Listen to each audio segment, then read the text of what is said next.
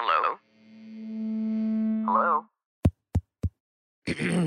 Podcast Network Asia. Network Asia.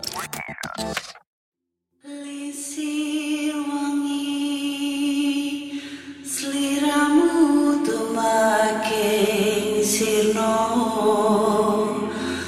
Ojo tangi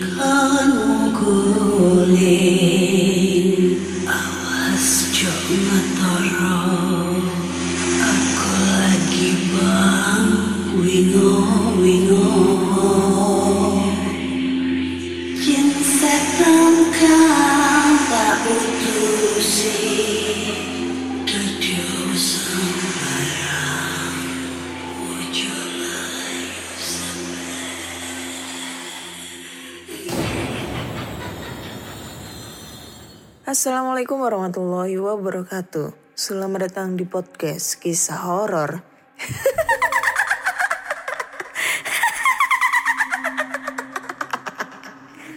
Ketemu lagi dengan aku Ana. Di sini akan membacakan cerita horor ataupun email berhantu yang sudah dikirimkan teman-teman melalui podcast kisah horor at gmail.com atau di Instagram podcast kisah horor di Instagram Ana Olive serta Google Form yang linknya tersedia di bio Instagram podcast kisah horor.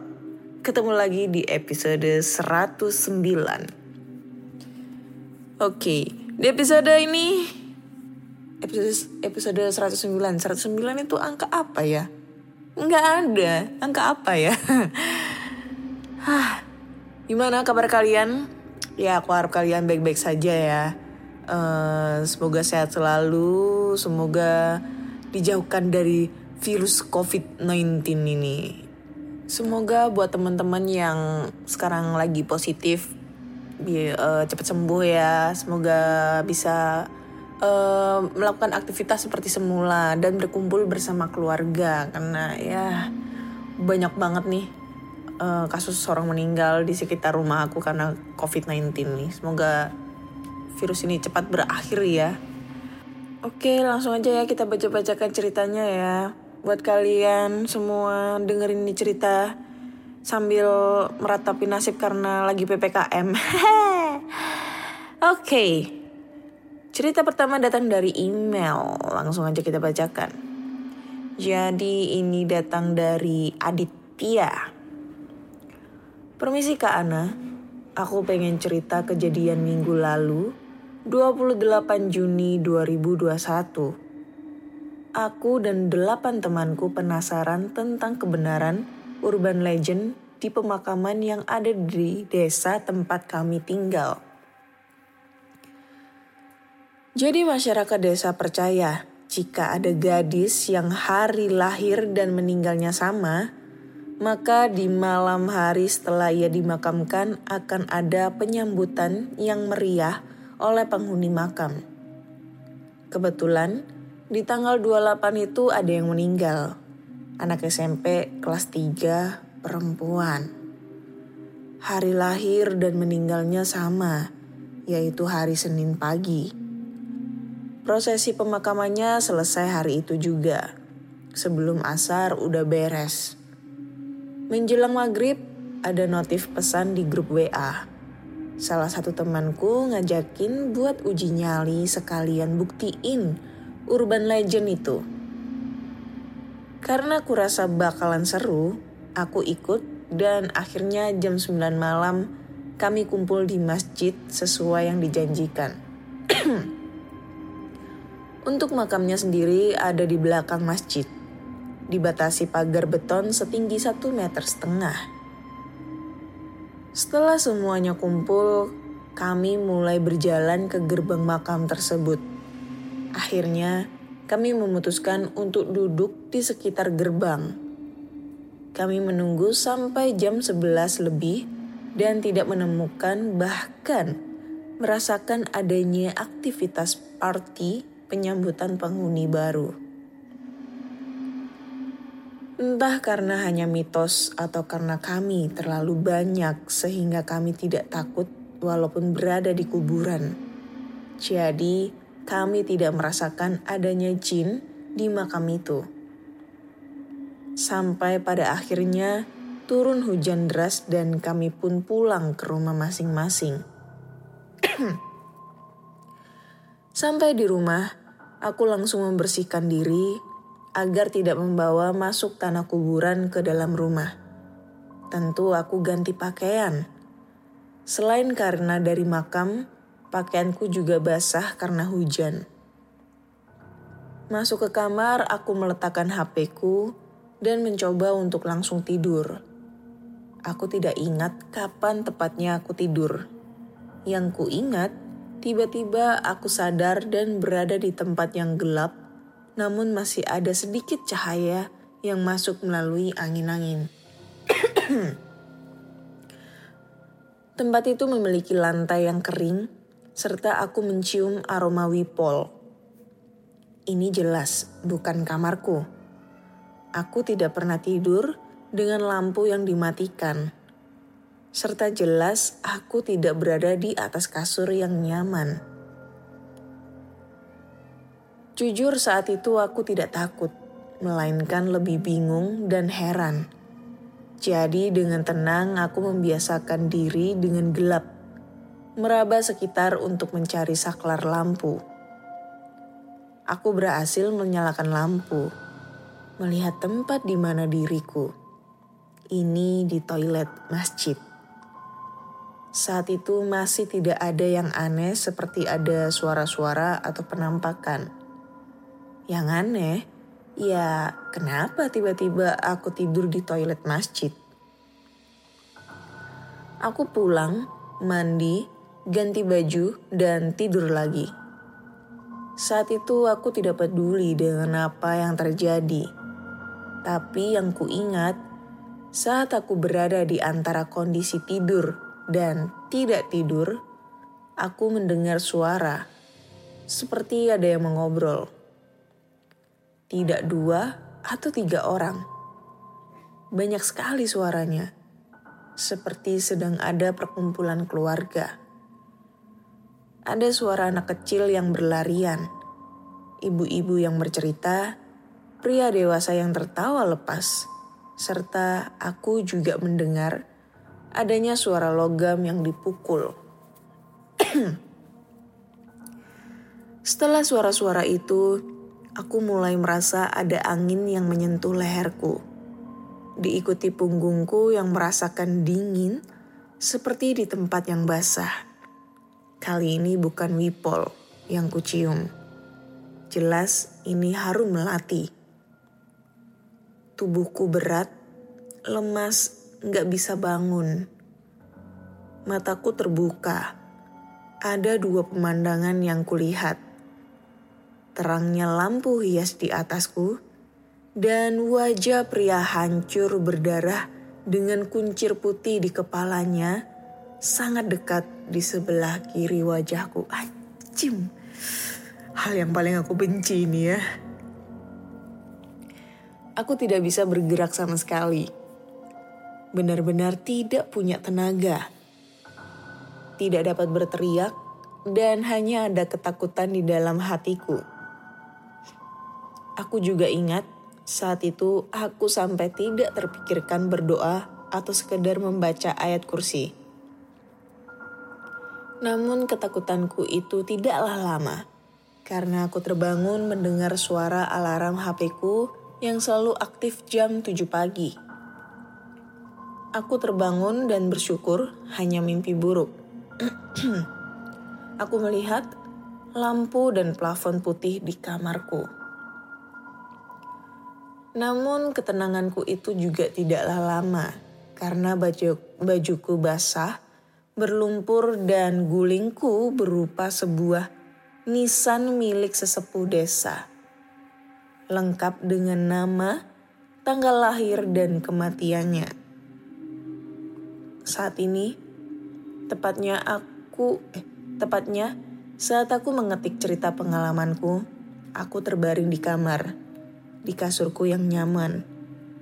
Namun aku tidak betah dengan kenyamanan kasurku karena sudah seminggu semenjak aku terbangun oleh alarm, aku tidak dapat berdiri dan harus menghabiskan seminggu, bahkan beberapa hari ke depan hanya di kasurku. Kata dokter yang dipanggil orang tuaku, aku tidak sakit. Sedangkan kata Pak Ustadz, aku tidak dapat bangun karena penyebab jin dan dipicu karena kesalahanku. Saat ditanya Pak Ustadz apa yang mungkin berkaitan dengan hal ini, satu-satunya kesalahanku ialah karena begonya aku pipis di kuburan.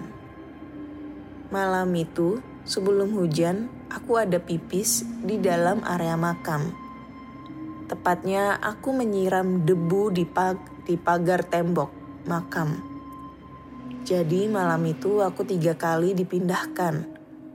Pertama dipindahkan ke toilet masjid, kemudian dipindahkan ke makam dan entah kapan aku dipindahkan kembali ke kamarku.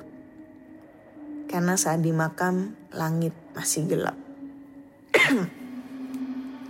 Oke, okay, thank you ceritanya buat Adit. Ini keren banget ceritanya. Aku nggak tahu ya ini ini real atau mungkin uh, fiktif aku nggak ngerti ya. Tapi ini keren banget.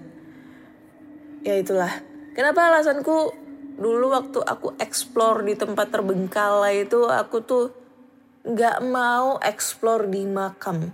Berkali-kali temen aku tuh ngajak explore di makam apalagi di makam dulu tuh kita pernah mau explore di makam Mr. X yang biasanya itu yang ada di Sidoarjo ada di Sidoarjo jadi tuh makamnya khusus untuk makam uh, yang tidak dikenal kayak gitu jadi khusus dimakamkan di daerah situ termasuk makamnya teroris yang waktu itu ngebom di area Surabaya gereja di Surabaya yang dulu pernah ada kasusnya nggak salah tahun 2018 deh itu.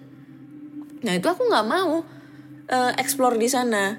Karena ya itu tadi menghormati atau menghargai uh, warga-warga, warga-warga makhluk halus yang ada di sana. Karena menurutku tuh makam itu adalah ibaratnya rumah orang termasuk rumah masa depan kita. Jadi ya menghormati lah nggak enak gitu loh kalau kita eksplor di sana mending kita eksplornya di rumah terbengkalai atau di gedung atau apa.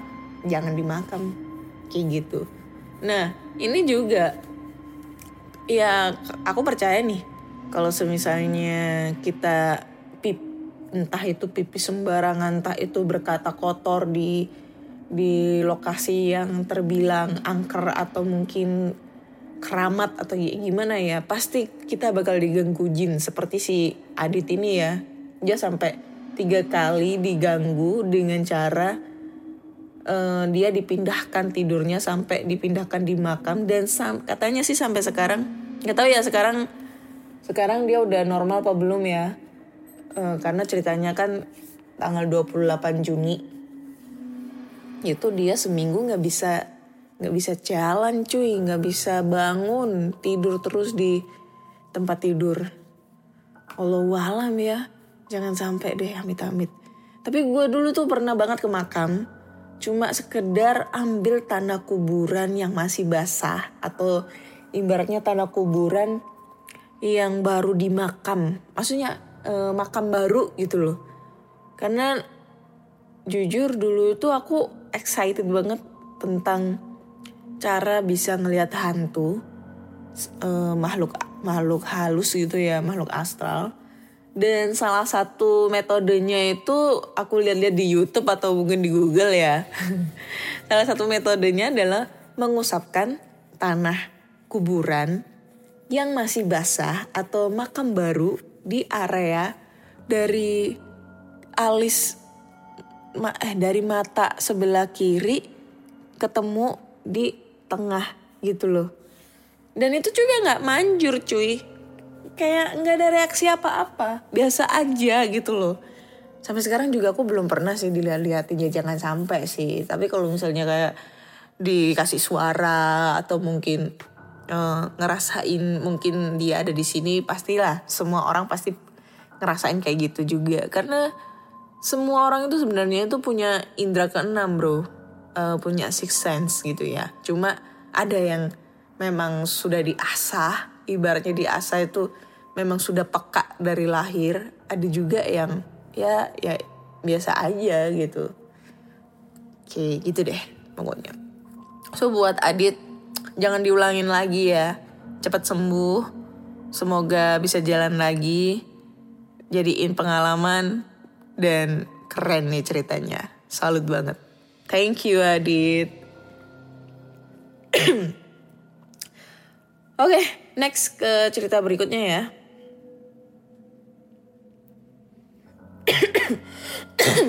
Aduh, batuk, sorry ya.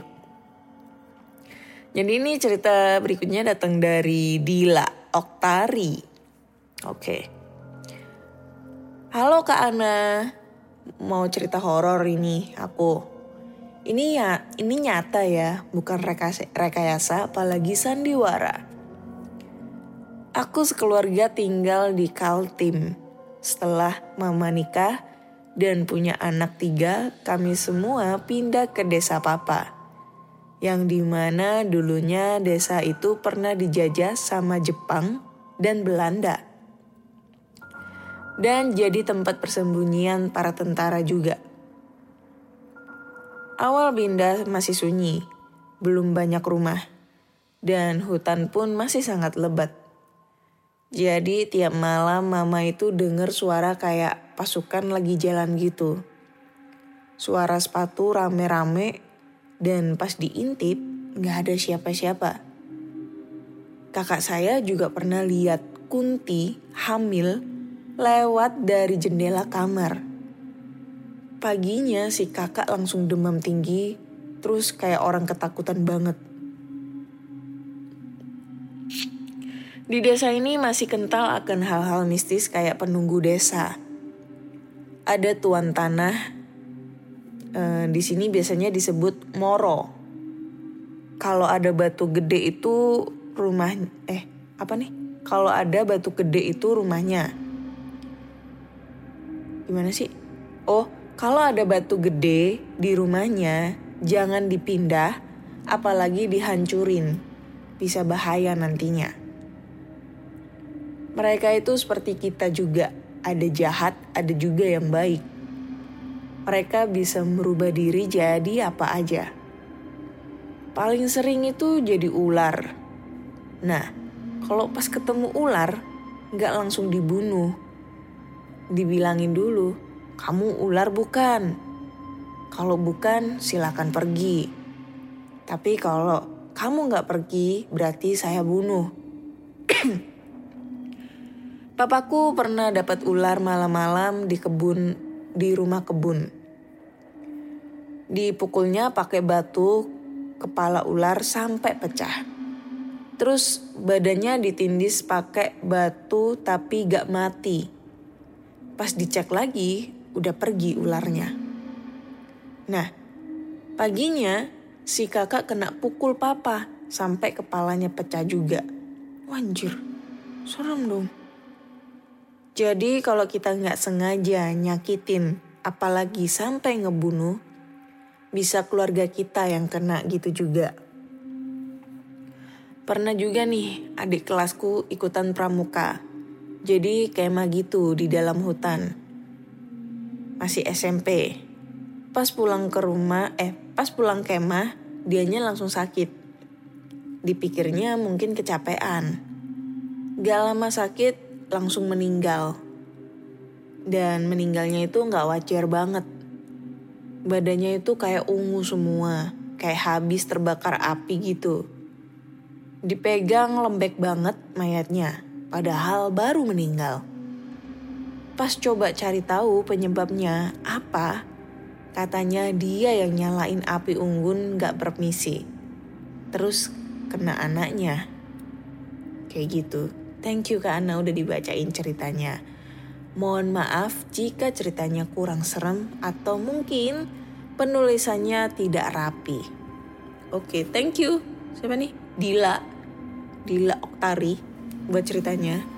Ini bisa dibilang ceritanya si Dila ini lebih kayak urban legend ya atau mungkin ya mitos lah atau segala macem ya karena di sini kan ada pantangan-pantangannya tuh kalau semisalnya ketemu ular ditanyain dulu kamu ular bukan kalau bukan silakan pergi. Tapi kalau kamu nggak pergi berarti saya bunuh.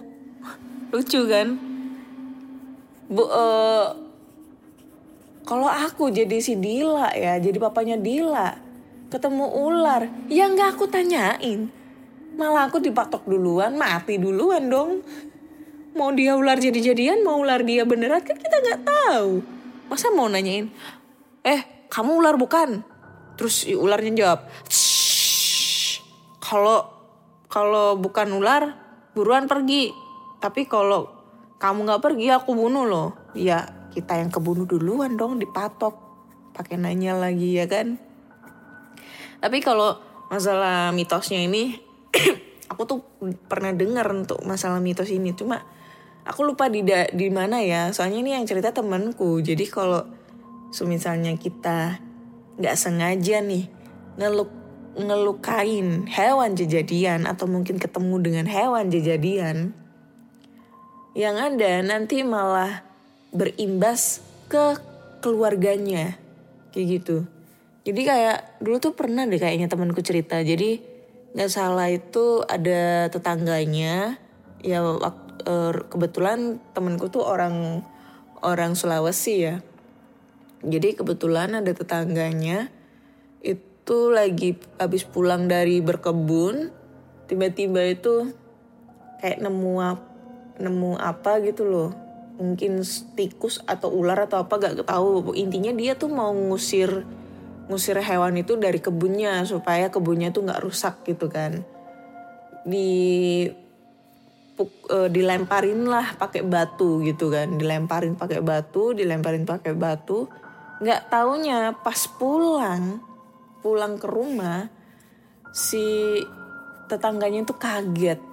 Karena uh, uh, da, jidat anaknya itu benjol-benjol semua kayak habis dilempar batu. Beneran kayak katanya sih benjol benjol gede banget gitu kan ada sekitar tiga gak salah di belakang kepala depan sama satunya itu di samping kanan gitu jadinya kayak ibaratnya itu kayak karma ya kualat gitu itu sih kata temanku ya tapi nggak tahu ya kalau mungkin di kota-kota mungkin nggak ada ya kayak gitu-gituan. Ini hanya berlaku di daerah area pedesaan kayak gitu.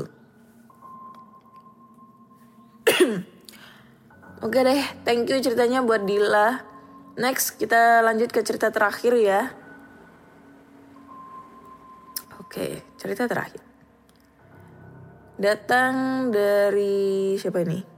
Bismo. Eh Bismo bukan Gunung Bismo tuh dari Nurul Hidayat. Assalamualaikum Kak Ana, Waalaikumsalam warahmatullahi wabarakatuh. Saya mau cerita horor ketika mendaki di Gunung Bismo, Wonosobo, Jawa Tengah. Jadi ceritanya, kami berangkat dari Pemalang menggunakan mobil selama perjalanan. Eh, anjay, nggak ada titik komanya. Jadi kami berangkat dari Pemalang menggunakan mobil. Selama perjalanan berangkat dan perjalanan nanjak ke pos 3 atau camp area masih aman-aman saja. Tapi ketika sore menjelang, malam di situ mulai ada kena keanehan.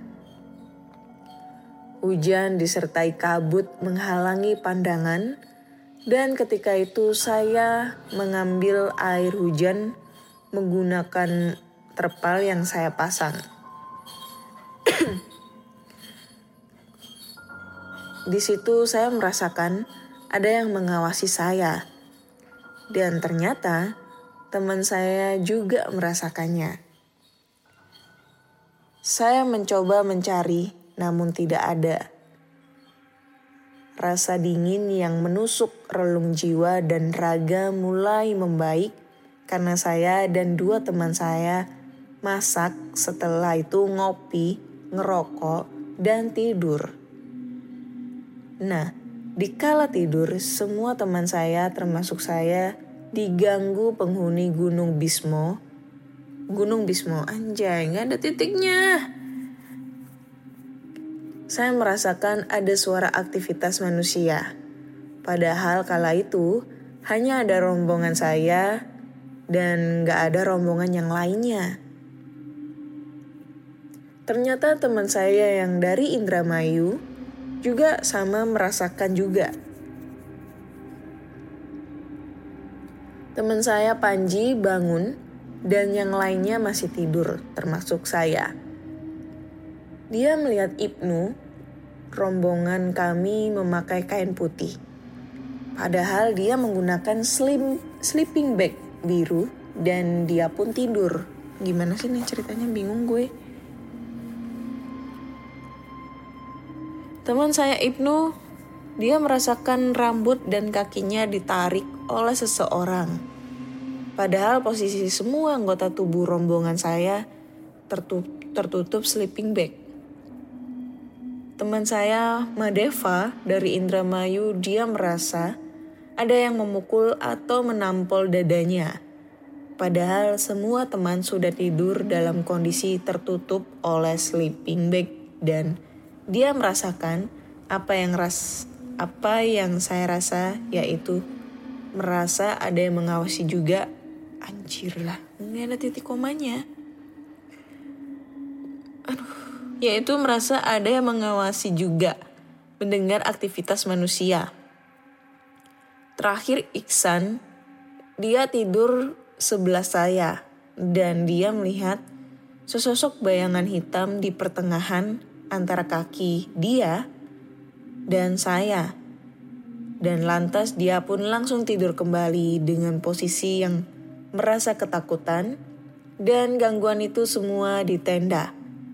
Dan kami pun sadar dari mana gangguan itu berasal, yaitu dari tenda yang kami sewa. Tenda berwarna kuning. Dan di situ, di Gunung Bismo dilarang menggunakan tenda kuning karena konon ada kerajaan gaib di situ yang totalitas serba kuning, katanya. Oke, okay. thank you buat hidayat ceritanya ya. Wah gak ngerti, gak ngerti sebenarnya uh, karena ceritanya ini agak belibet. Belibetnya itu karena nggak ada tanda bacanya, cuy, nggak ada tanda bacanya. Jadi aku agak bingung uh, untuk me mengartikan, me mencerna ceritanya ya. Jadi kalau aku bisa simpulkan ya, ini mungkin aku jelaskan. Jadi si Nurul dan rombongan teman-temannya itu sedang melakukan pendakian di Gunung Bisma Wonosobo, Jawa Tengah.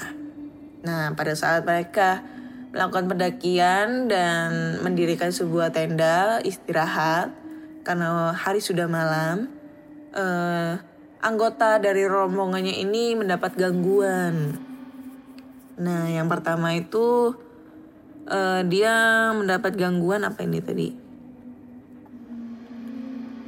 Dia mendapat gangguan kayak merasakan ada aktivitas manusia. Padahal waktu itu cuma ada rombongannya si Hidayat aja dan gak ada rombongan lain. Terus habis itu gangguan berikutnya itu uh, dia bangun terus ngeliat semua teman-temannya itu kayak memakai kain putih gitu kan. Padahal um, teman-temannya semua rombongannya itu memakai sleeping bag yang berwarna biru gak ada yang warna putih. Terus yang berikutnya ada gangguan juga kalau uh, si temennya itu ngeliat ada sosok hitam di pertengahan antara kakinya si Hidayat sama kakinya Isan Lalu dia pun si Iksan pun tidur dengan posisi yang merasa ketakutan kayak gitu. Dan usut punya usut, kenapa gangguan si eh, gangguan ini terjadi sama si rombongannya Hidayat? Karena tenda yang mereka sewa itu berwarna kuning, sedangkan kalau ada rombongan yang mau mendaki di Gunung Bismo itu dilarang memakai yang warna kuning pokoknya peralatan yang warna kuning karena dipercaya di situ kerajaan gaibnya itu semuanya itu serba kuning gitu. Jadi kayak pantangan gitu ya. Sama aja kayak kayak kita ke Parangtritis, Parangtritis pantai selatan. Jadi kita nggak boleh pakai pakai baju warna hijau. Kalau seandainya kita pakai baju warna hijau, pasti nanti kita kita diambil sama penguasa laut selatan dan dijadikan budak di situ. Akhirnya kita hilang lah pokoknya di situ tuh.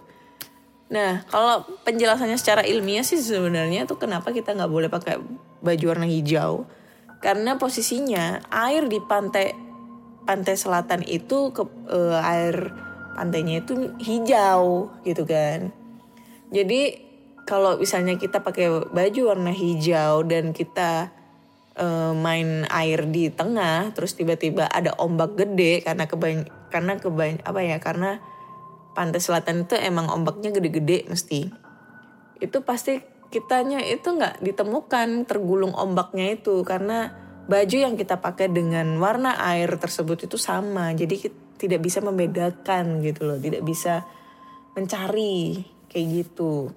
Paling ketemunya ya pas kalau udah ngambang aja kalau secara ilmiahnya sih seperti itu ya Allah alam ya namanya juga mitos urban legend jadi kita harus menghormat uh, menghargai lah tentang urban legend di setiap daerah masing-masing kayak gitu.